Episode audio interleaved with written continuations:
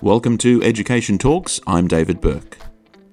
Dr. Tassos Anastasiades is a highly experienced international schools leader with a focus on inspirational leadership, developing world class teams, innovation, and 21st century skills. He is currently the principal at Ningbo Huamao International School.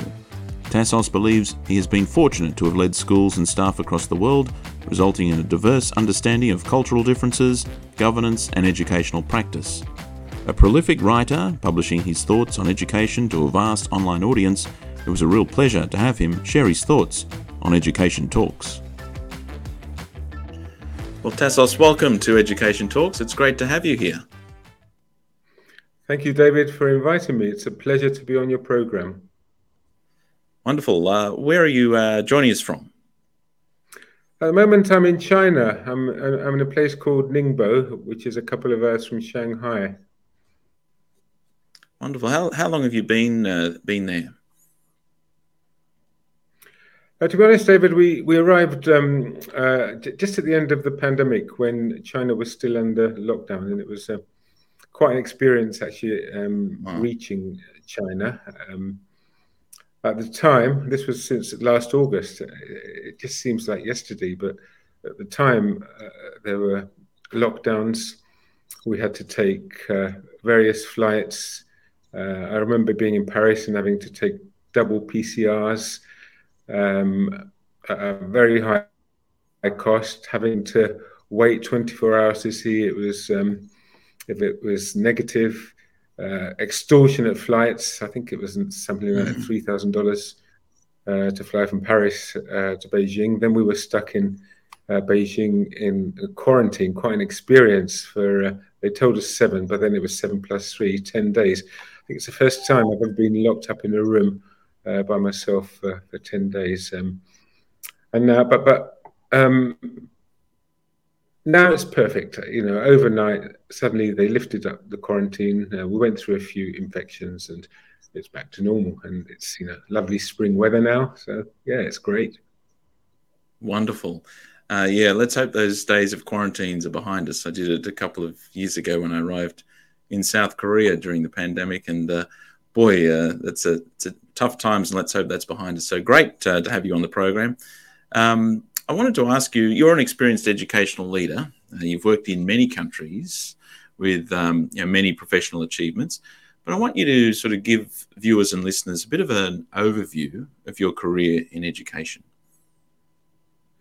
Yeah, thanks for asking, David. Um, it goes back a, quite a long way. Um, back to the 80s actually. Uh, uh, I, I, even remember the national curriculum um, being introduced, and I think at the time, I think it was early 80s, I was a very enthusiastic uh, science teacher, part of the Science uh, School Review, which was uh, trying to be innovative in the way of teaching science. Uh, so that it wasn't tech textbook based. And I mean, this was many, many years ago. Um, that was in the UK after after I completed my my PhD in biochemistry at Nottingham. And while I was writing up uh, my PhD, at the time we had to get a typist to type it. And uh, being a poor student on a measly grant, uh, I couldn't afford a typist, so I took on a part-time job in a in a science school. I was dumped straight into a low ability maths class in, in, in Leicestershire. Uh, and um, anyone would think that was complete uh, and utter suffering. But uh, and I remember coming into this class, class, a PhD biochemist, and having to teach fractions, uh, and I couldn't remember how to teach fractions. Uh, believe it or not, I couldn't remember how to add fractions, and that was my inspiration because low ability class. Um, they taught me how to teach fractions throughout that lesson. And just developing that relationship with the students um, who, who, just wanted to be listened to um, just sold me into teaching. And that was the beginning of my teaching career in the uk and since then it's become very very uh, global. I mean i spent quite a long time in the uk training. I moved to rutland as a biology teacher in the very green area of of oakham um, and I think it was in the 90s when uh, there was a massive recession in the United Kingdom. Probably the readers probably uh, listeners remember it. Uh, Thatcher times, um, everyone just dived, you know, repossessed houses, and it was just a chaotic time to be in the UK. So we decided just to sell up and, and leave the UK. Um, education wasn't really going the right way. And we ended up in Cyprus, a very small school in Cyprus, where I really started my career again as a as a science teacher. And uh, it, it, we were only there a couple of years because at the time it, the salaries were very poor. I think it was um, something like 300 Cyprus pounds for for a family. And I remember meeting somebody from the Middle East in the says, "Why don't you try um, going to the Middle East? There's some great jobs in the Middle East." Um, and you know, I, at the time we had to write letters to uh, to the Times Educational Supplement. So I wrote my letters, and I was invited to interview in London. In I remember the hotel uh, very well. Ended up uh, getting a job in Bahrain with my family and three children, and there we went. We went across to Bahrain, um, which is now one of the most outstanding schools in the Middle East. It was a, a school, a school called St Christopher's. Um, I spent four years there, really developing my career. Um, fantastic opportunities. It was a great school um, where our children had a great education. Uh, but, and, and I met some great colleagues, and it was my first introduction to global uh, education. It was just inspirational to be overseas and realize that actually students did love learning and they were passionate about learning. Um, I then I then had a promotion opportunity, and this is what spurred me into leadership. I was invited by a colleague uh, from um, Egypt who wanted to start up a school in, in Cyprus, in Limassol, and he wanted me to go as the bilingual head uh, principal of school. So I went from head of biology straight to principal. Um, uh, quite a small school, bilingual Greek and English, and, and that really was my introduction to real international education leadership. From Limassol, um, we had an opportunity to go to Malaysia. Uh, so we spent a few years in Malaysia, and again, that was my introduction. I met a great guy called Ray Davis, who then went on and did, uh, was head of CIS. He introduced me to accreditation. We, we took uh, a very large school in Malaysia, nearly 2,000 kids through accreditation, but we met lots of different cultures, Asian nationalities. Um, so we spent about a while there. And being um, globally smitten, um, still with family, um, I had an opportunity in Zambia, and this was really a short opportunity to help a school in Zambia develop their curriculum. Uh, again, a fascinating experience. You know, straight into from uh, Malaysia, which was well developed, completely undeveloped Zambia, working with teachers that were on thirty dollars per month. Um, by then, my children were getting to university age, and they were with us uh, uh, all this time, uh, you know, three children. So we decided to spend a period back in the UK, uh, so they could get their fees for the university, home fees, etc. Um, perhaps professionally, not a wise decision because once you've been to places like Bahrain, mm-hmm. Zambia, uh, Malaysia, and taught overseas, Cyprus, and you go back into Southampton, into an inner city school, um, I think after two years, perhaps even my innovative methods and trying to get on with students that perhaps was was a low in my career uh, mm-hmm. and we we definitely made the decision after two years this isn't a place that we could work uh, rapidly going through the rest of my career. Um, so we landed back in cyprus which was really our second home although we're british. We thought let's go back to cyprus. I worked again as a science teacher in Cyprus, but then helped develop a school in Paphos, a small school, uh, but again, very, very small. Um, from then, I wanted to go again globally and more into leadership and, and develop my leadership career and also give back uh, because I by then had uh, developed a lot of experience. And there was an opportunity in Nigeria, um, and it was um, some entrepreneur uh, he had this vision to develop the best school in Nigeria, um, uh, and he set up this unbelievable uh, building and infrastructure, and he recruited all the best Nigerian students and leaders of the world. But um, as misfortune happens and as risk happens when you're overseas, it was um, I was going to arrive there in July, but he passed away in June, so I never actually met him other than the online interview. Uh, I spent a fantastic year in Nigeria in the infrastructure, the buildings, but um, things are very different in Africa. And the leader had gone, and the politics had, had remained, but I'd learned a lot it was a, I would never regret going there. And it wasn't mm. as dangerous as people say. And the children are possibly the best children I've ever taught.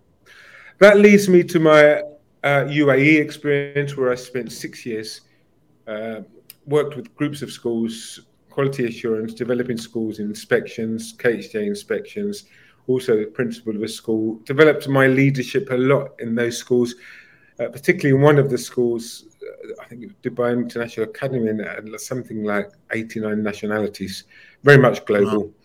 Wow. After my six years, we then dropped into India for a couple of years, uh, leadership, IB development of a school, and then two years in India, and then COVID hit. We were isolated by the Royal Bombay Yacht Club. Um, we decided we wanted to leave India at the time. Two years into COVID, it was the worst scenario. You can imagine what was going on in India. We were then locked down. We managed to get an escape route. At that time, I didn't have a job. And the only way that I could, I managed through my networking, and this is where networking is important. Um, I managed to meet a colleague in Kosovo. And the only way I could continue my career is I managed to get a taxi from Athens, where we were uh, we had an escape flight to Kosovo by taxi, a couple of taxis, and we managed to get across the borders and into Kosovo. And I helped him develop the Finnish curriculum and put Cambridge um, into the Finnish curriculum. Uh, that was a short-term contract, very small school, but a fantastic experience. And then um, a colleague through LinkedIn again uh, contacted me and said, "Look, I know it's a difficult time, but I've got seven schools in Saudi Arabia here. We need someone like you to help. Saudi is going through change. Uh, the heads are now wanting to become more international. The men and women are wanting to learn uh, innovation, child protection. So I went there on a one-year contract to train um, the heads, uh, um, men and women, seven schools. Again, a fantastic experience.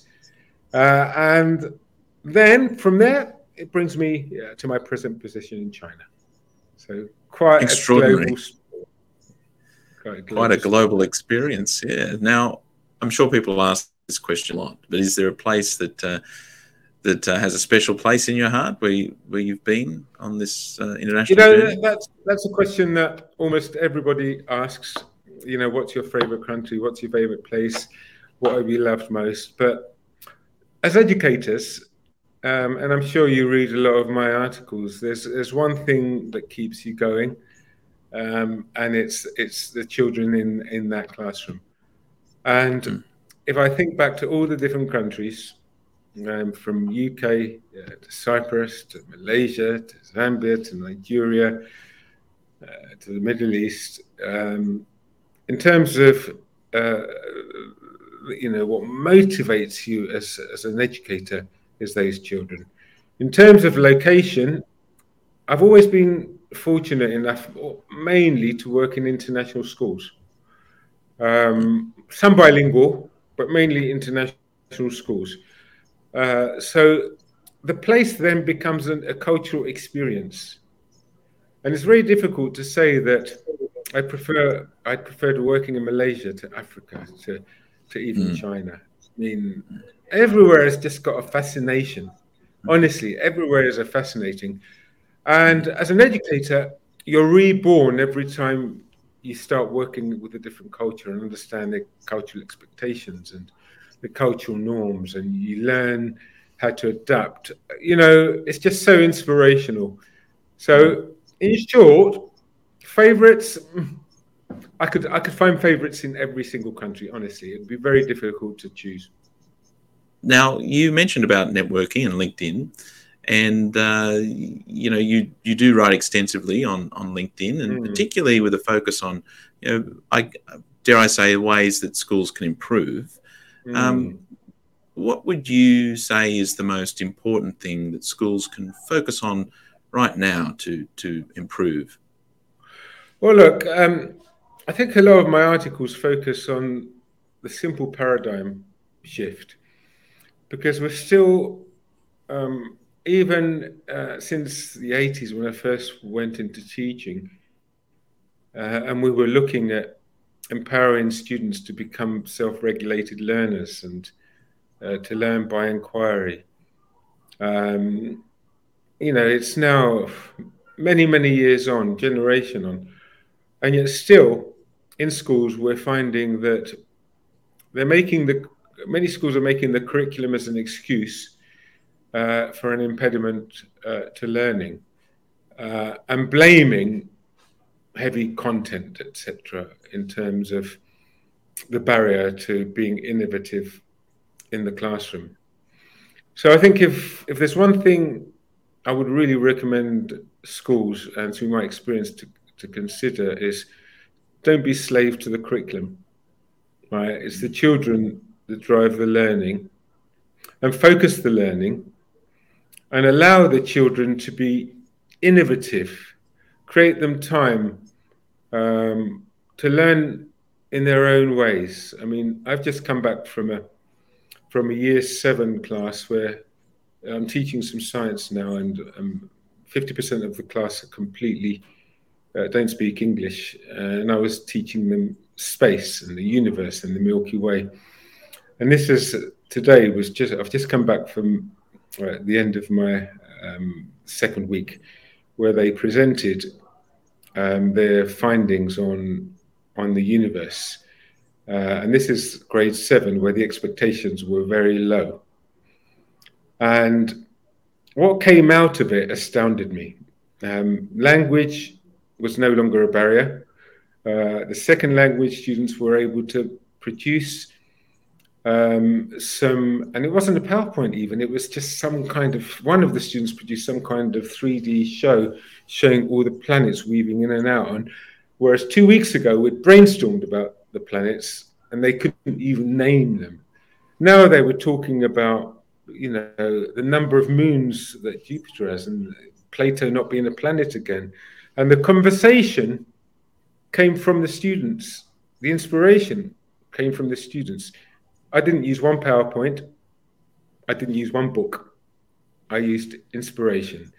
Um, the curriculum, in terms of expectations, was exceeded way beyond expectations. I didn't focus on language impediments. I focused on the learning and the new learning.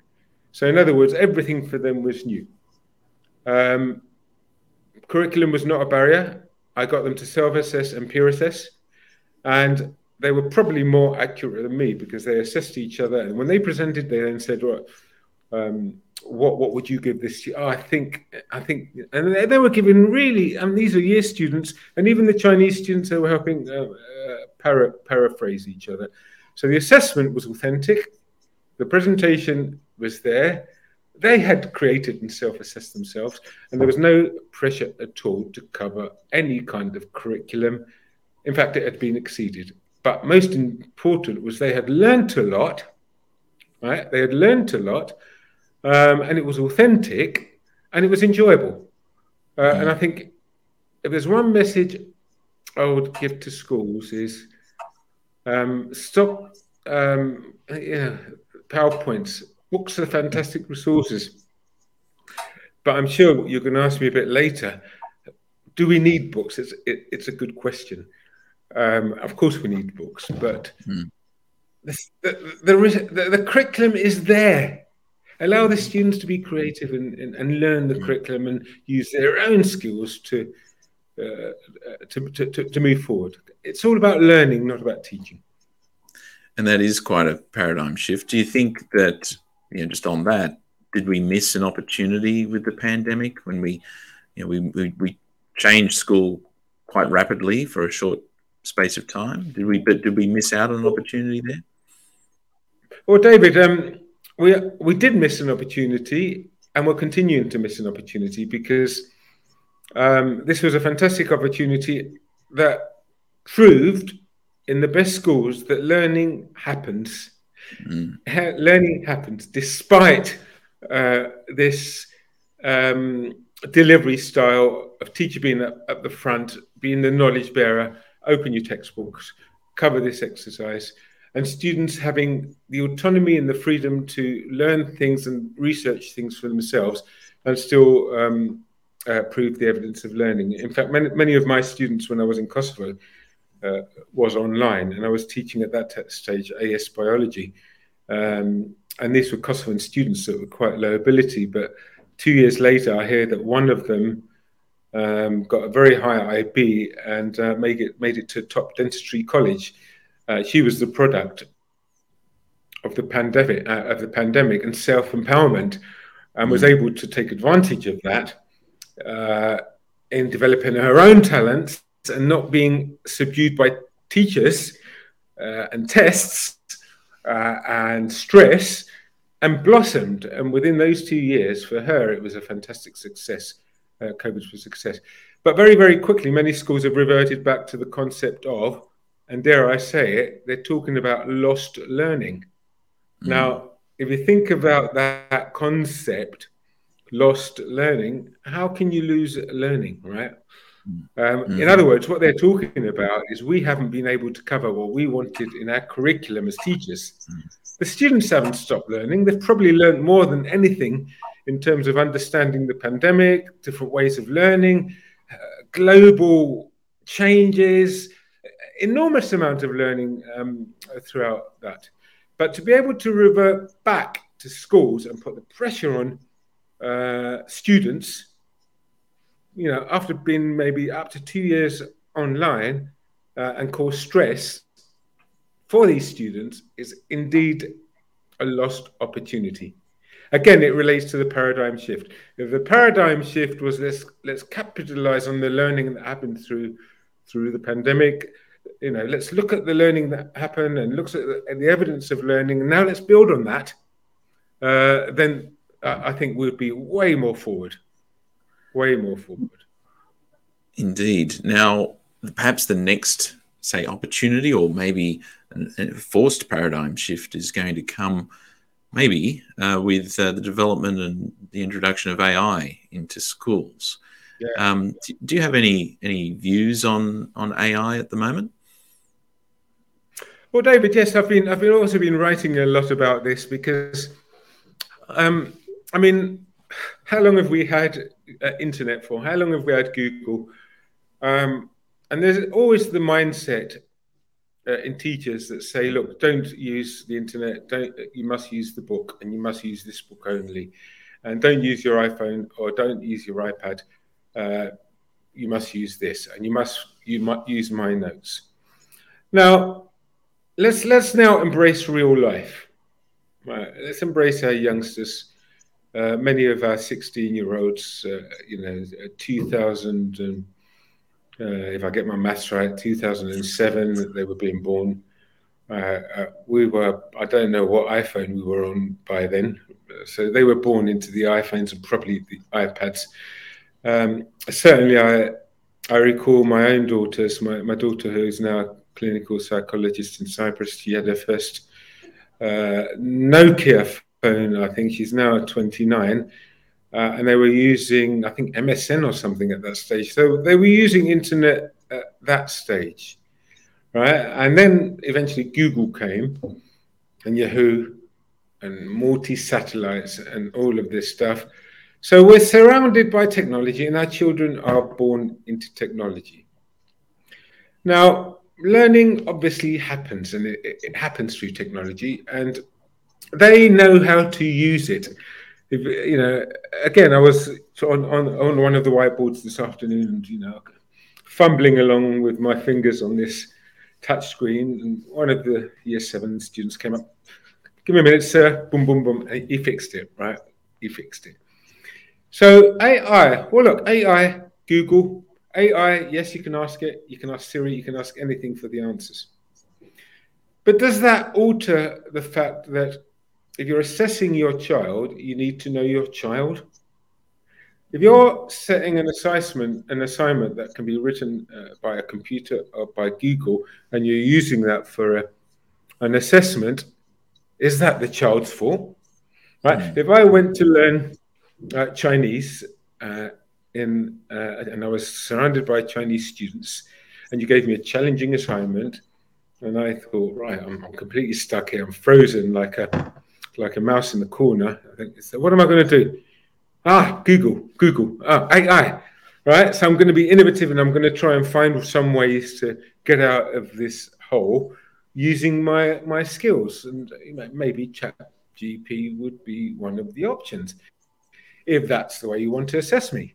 But more authentically, if you want to assess me by talking to me and discussing my understanding and getting me to peer assess or assessing other children, doesn't matter what technology you have.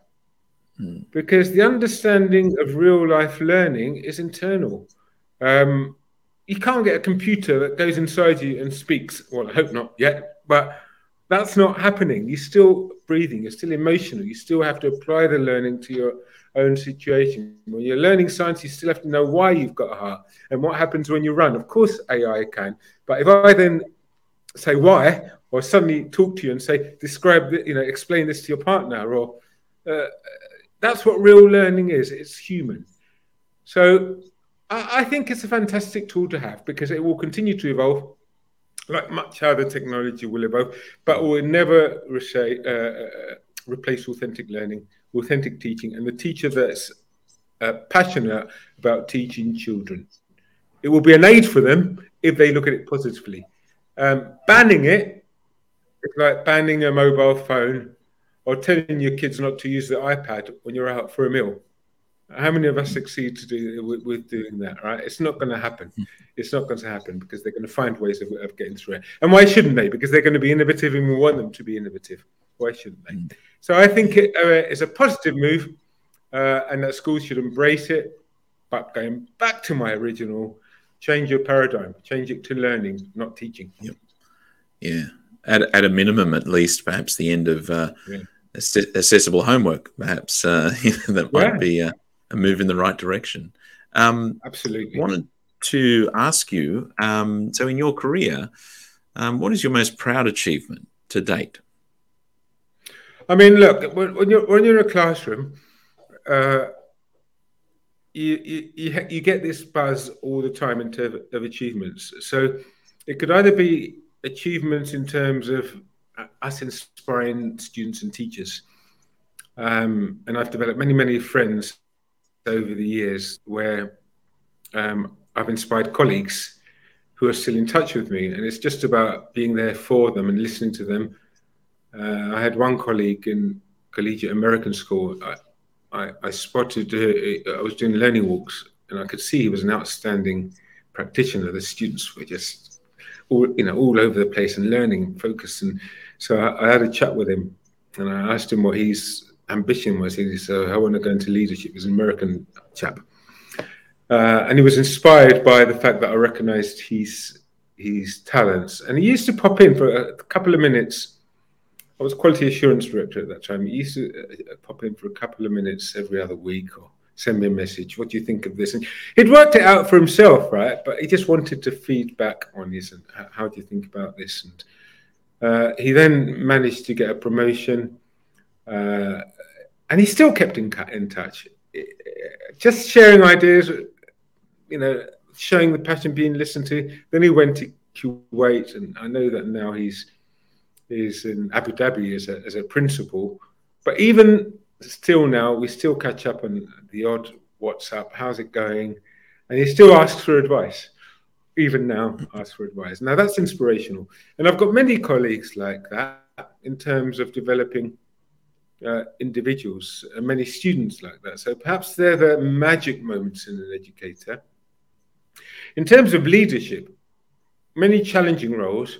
And I think perhaps my most memorable, uh, I was working in Dubai, and you know, Dubai is very rigorous KHDA inspections, you know, good to outstanding. Uh, all lessons must be good or better. All teachers must teach good or outstanding lessons. And and that was great because I had great support in a fantastic school, and it was the first IB school that wanted to get to outstanding. So uh, wonderful leadership there, wonderful group to work with, and we focused on on just basically three different things. We focused on making the curriculum accessible to every child, right? Uh, we at that time I created the concept of learning ladders, which then became a business somewhere else. But anyway, at least we inspired the idea. So uh, the idea was that students knew what they were to achieve, and this concept of students achieving their own expectations. We then used um, GL assessments, CAT4, um, cognitive ability tests to, to, know the potential of each student so that teachers would know the potential. Uh, and we used literacy because literacy was the biggest barrier to student learning. So we assessed their literacy again through GL and GRT once every um, term. So we were able to track their evidence of learning and put into practice any intervention. Now, we also trained the teachers. So we had a leaders of learning program. So we identified our best teachers. And this was a great company, um, Malcolm uh, Greenath and Caroline Greenough, who worked with me and Innoventures. And we developed this leaders of learning program, Insight. Uh, and the idea was when we found outstanding learning going on, we then got them to peer with each other. And they then peer taught each other. And then we then met them as a group, shared ideas I think we introduced um, a number of good teacher or good lessons observed from. It wasn't me, but there was another quality assurance colleague uh, working with me. I think it was from twenty percent to seventy percent, and we had we were on this project for uh, two and a half years, and, and we had to prove that.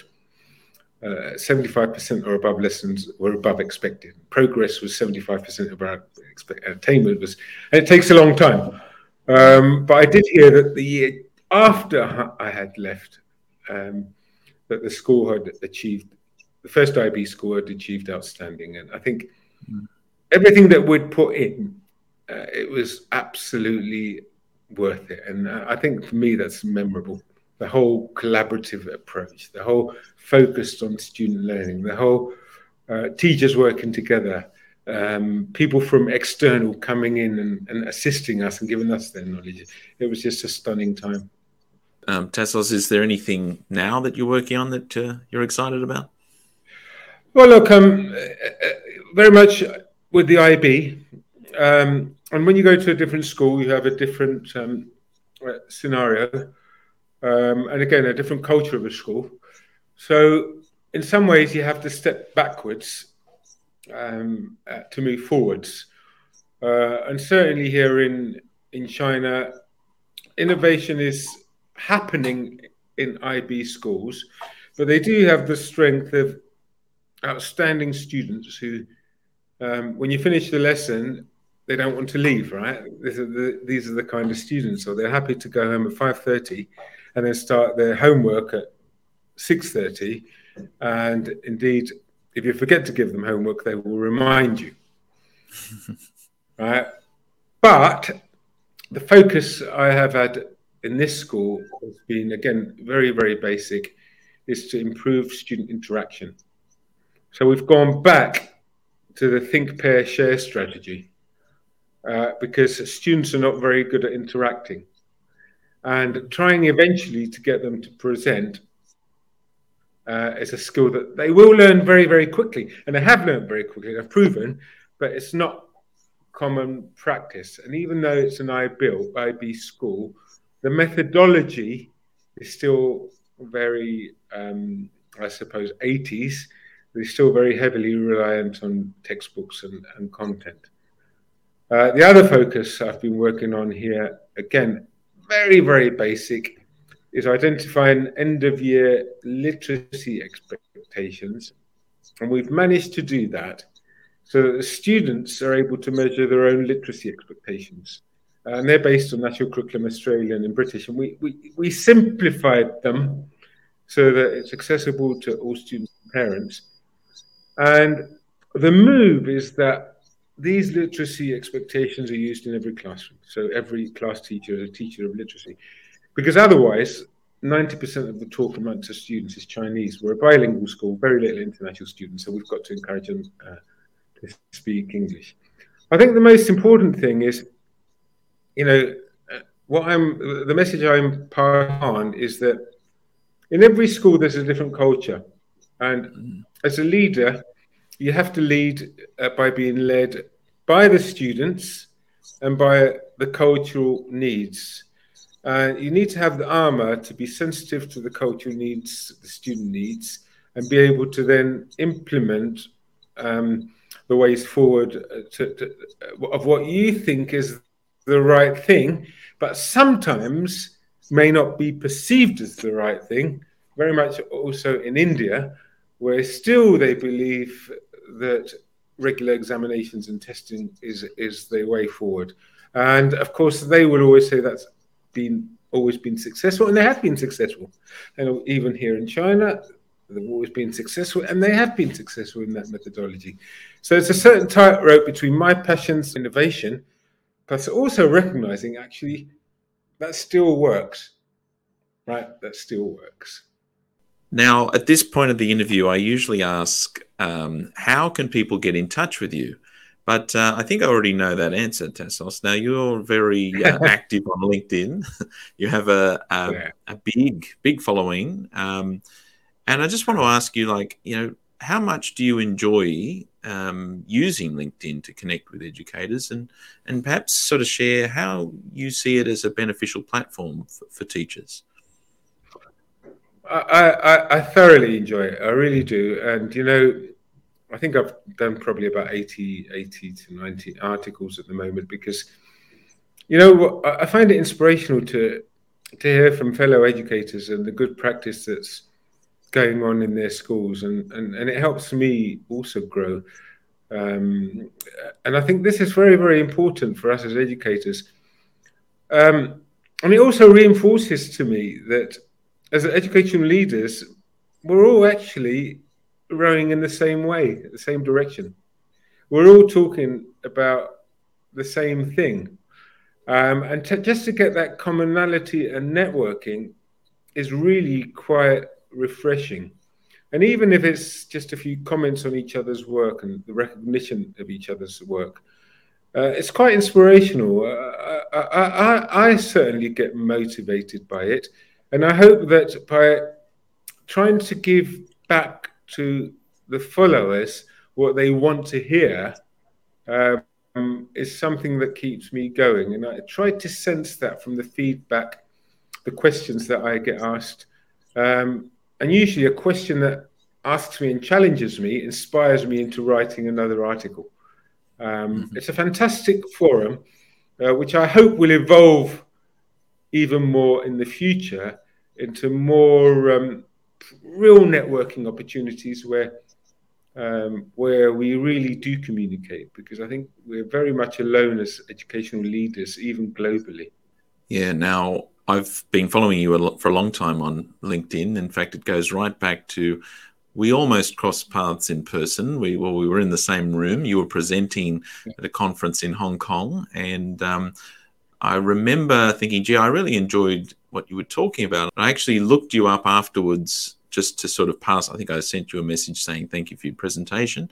Um, and since then, have followed you and really enjoyed uh, your contributions that you make. So uh, thank you for that. And uh, of course, thank you so much for uh, your time here today. Really, really enjoyed the conversation. Thank you so much, David. I think um, what your initiative is is quite inspiring. Um, I think if uh, this kind of platform uh, raises an opportunity for fellow educators to communicate or even have um, shared uh, discussions and, and podcasts where we can globally meet other teachers and and share our experiences. This this could be a, a phenomenal way forward. And I mentioned with LinkedIn, um, uh, they do. There is that attempt to collaborate by putting at at whatever mm-hmm. uh, but there's nothing uh, like this personal contact and personal discussion um, and talking about technology we now have the technology uh, to do all of this in fact we have more than enough technology um, to do this uh, and i will reinforce that globally um, you can feel like you're in it alone uh, mm. And a bad day in leadership or in teaching, you just feel that you know it's the worst day ever. But when you're able to share these experiences with colleagues and find out that actually it's fluid. You know, you have great days with students and great days with teachers and great days, but there are better ways of doing it. And you know, it's a passionate way of looking forward. I think this forum uh, can really have a major impact on on the field of education. So. I really thank you for your initiative, um, David, and I hope that we get a chance to speak again. Indeed, I, have really enjoyed it. Thank you so much, and look forward to uh, crossing paths in person soon in the future. Thanks, thanks, Tassos. Education Talks is an Ed Events production for the Ed Events community. You can keep up to date with the development of the community by registering on the website at ed.events.